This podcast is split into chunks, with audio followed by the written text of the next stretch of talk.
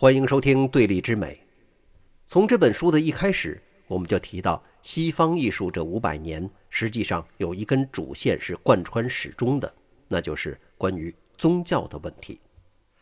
天主教和新教、宗教改革和反宗教改革运动在背后一直推动着欧洲艺术向前发展。那么，从创作题材的角度看，天主教地区对于绘画艺术创作大体上是持鼓励态度的。反宗教改革的需求导致教会更加依赖绘画艺术。自公元六世纪，尤其是从格里高利一世开创性的把绘画解禁之后，绘画艺术给天主教带来的反馈都是正向的。不过呢，也正是因为教会在政策和财力上的大力支持。天主教地区的绘画艺术在题材上也比较单一，那就是宗教画永远占据主流。哪怕是风景比例更多的历史画，总体来说呢，它也是描绘神圣人物、先哲学者、帝王将相的居多。这就导致啊，天主教地区的绘画看久了之后，您多多少少就会有一些审美疲劳了。相反呢，在新教。尤其是荷兰地区，宗教画严格被排斥。此消彼长，在荷兰就诞生了一个在天主教地区不经常描绘的主题——静物画。在新教地区，除了神像画不能画，来自商人、达官贵人的肖像画委托就非常普遍，还诞生了一大批的风俗画。什么是风俗画呢？其实啊，就是对一类特殊的场景进行描绘。在风俗画里面，又以静物画的成就最为突出。这其实呢，就是一次在传统被封杀了的情况之下被逼出来的一轮创新。虽说这风俗画或者是静物画的诞生源自新教对宗教画的反对，但是。静物画的这类题材，实际上和宗教也有一定的联系。尼德兰北方地区虽然不拜偶像，不在绘画中直接展现神的形象，但是他们还是一样非常注重圣餐仪式。在圣餐仪式里面，玛拿和葡萄酒象征着基督的体和血，因此呢，在静物画里面描绘食物的丰盛，就可以算作是在比喻基督。在世间的体，也就是教会的繁荣，除了宗教寓意，静物画在当时的社会啊，也隐约是一种炫富的手段。十七世纪的荷兰商业无比繁荣，我们说了，那个时候是这个海上马车的天地。除了肖像画、静物画，通过描绘食物丰盛的餐桌、艳丽的花束，以及直接描绘的珠宝首饰、金盘银器等等昂贵的物件。来满足商人阶级彰显财富地位的需求。静物画创作的要点，首先是要有一个精美的摆盘儿，一盘水果应该怎么放，一盆花应该怎么插，都是静物画当中的重要技巧。静物画必须要有实物作为参照才能画，而这些实物呢，需要经过认真的挑选。精心的安排，让不同的物体的摆放形成和谐关系，才能最终呈现出一幅完美的静物画。于是，精美的摆盘就决定了画面的构图。静物画里面虽然没有人，但是也会有对比和戏剧冲突的基本元素。静物画领域成就最突出的，应该当属海达，他呢就几乎定义了餐桌主题静物画的创作模板。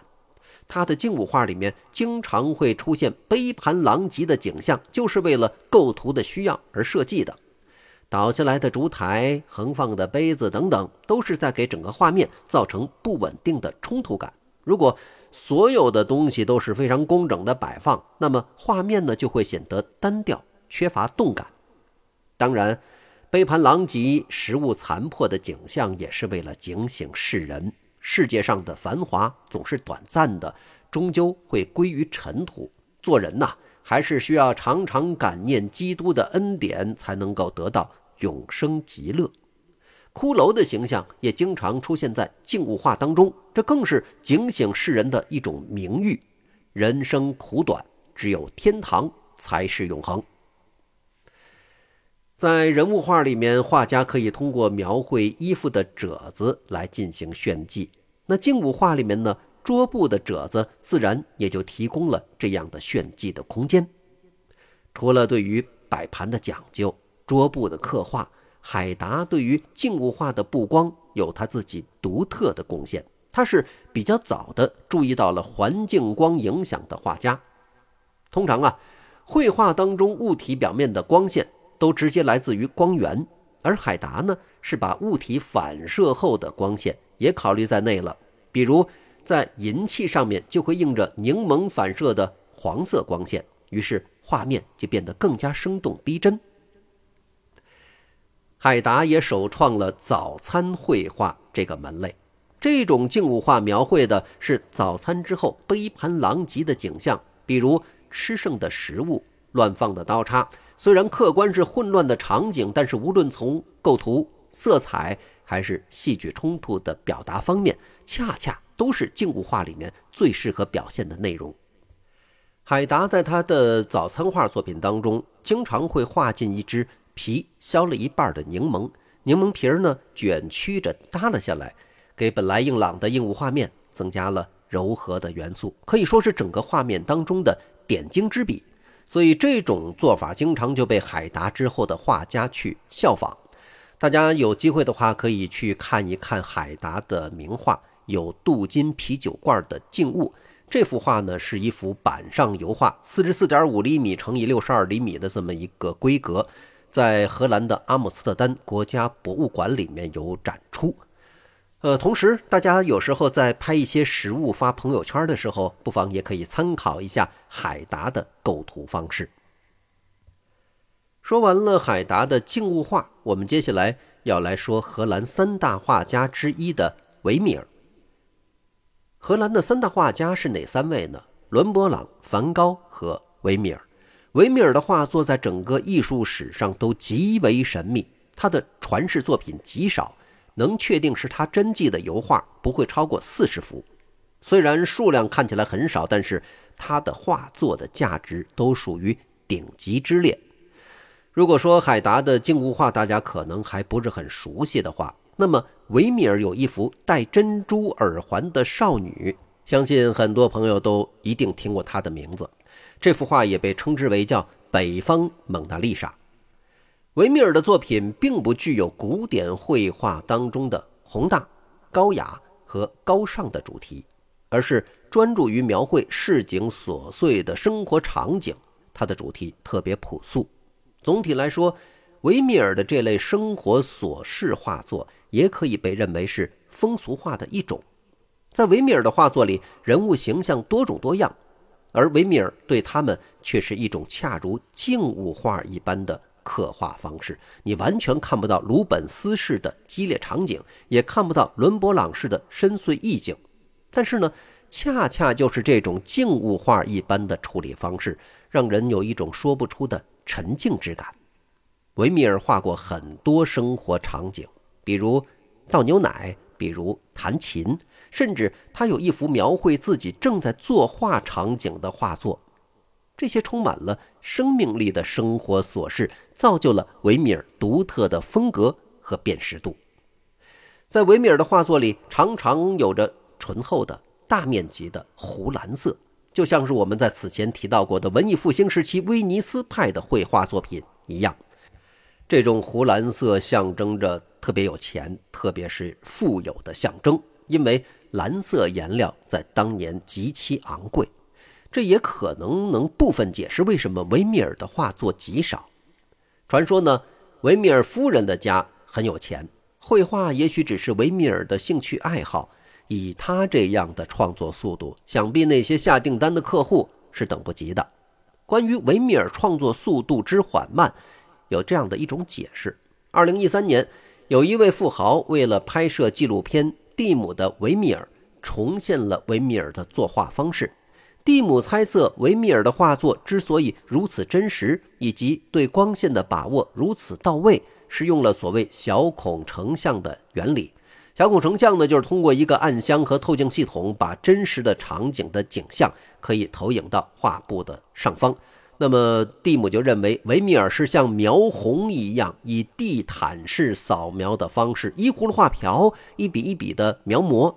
结果，蒂姆这个毫无绘画基础的人，竟然真的画出了几乎和维米尔原作一模一样的作品。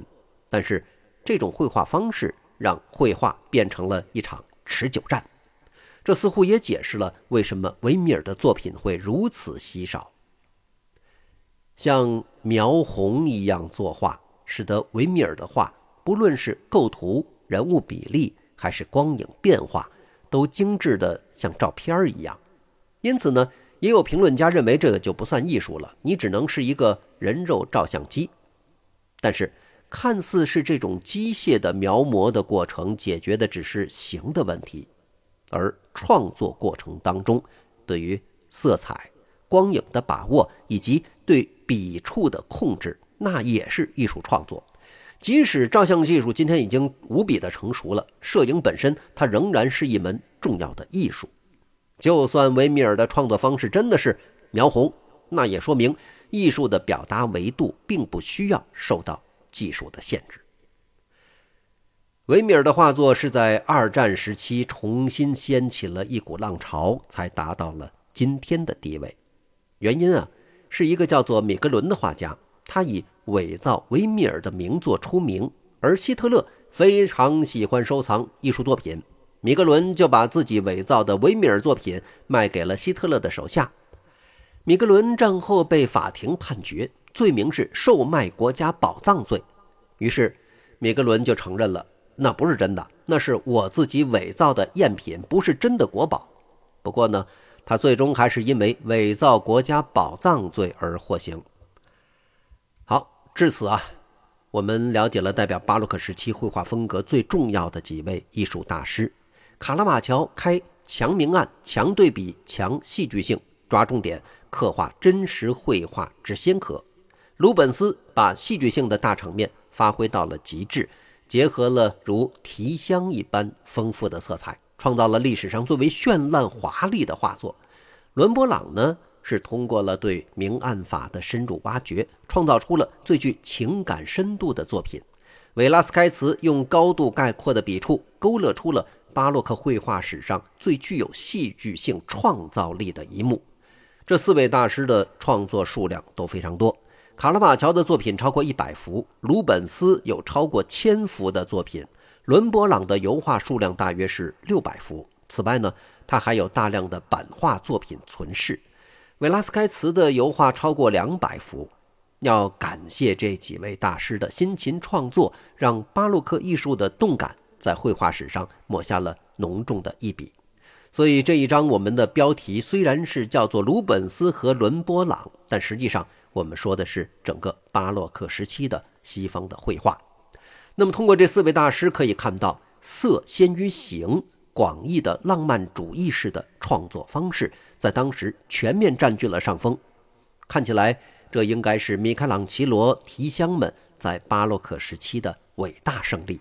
那么，属于达芬奇、拉斐尔的广义的古典主义以及形先于色这一派就消失殆尽了吗？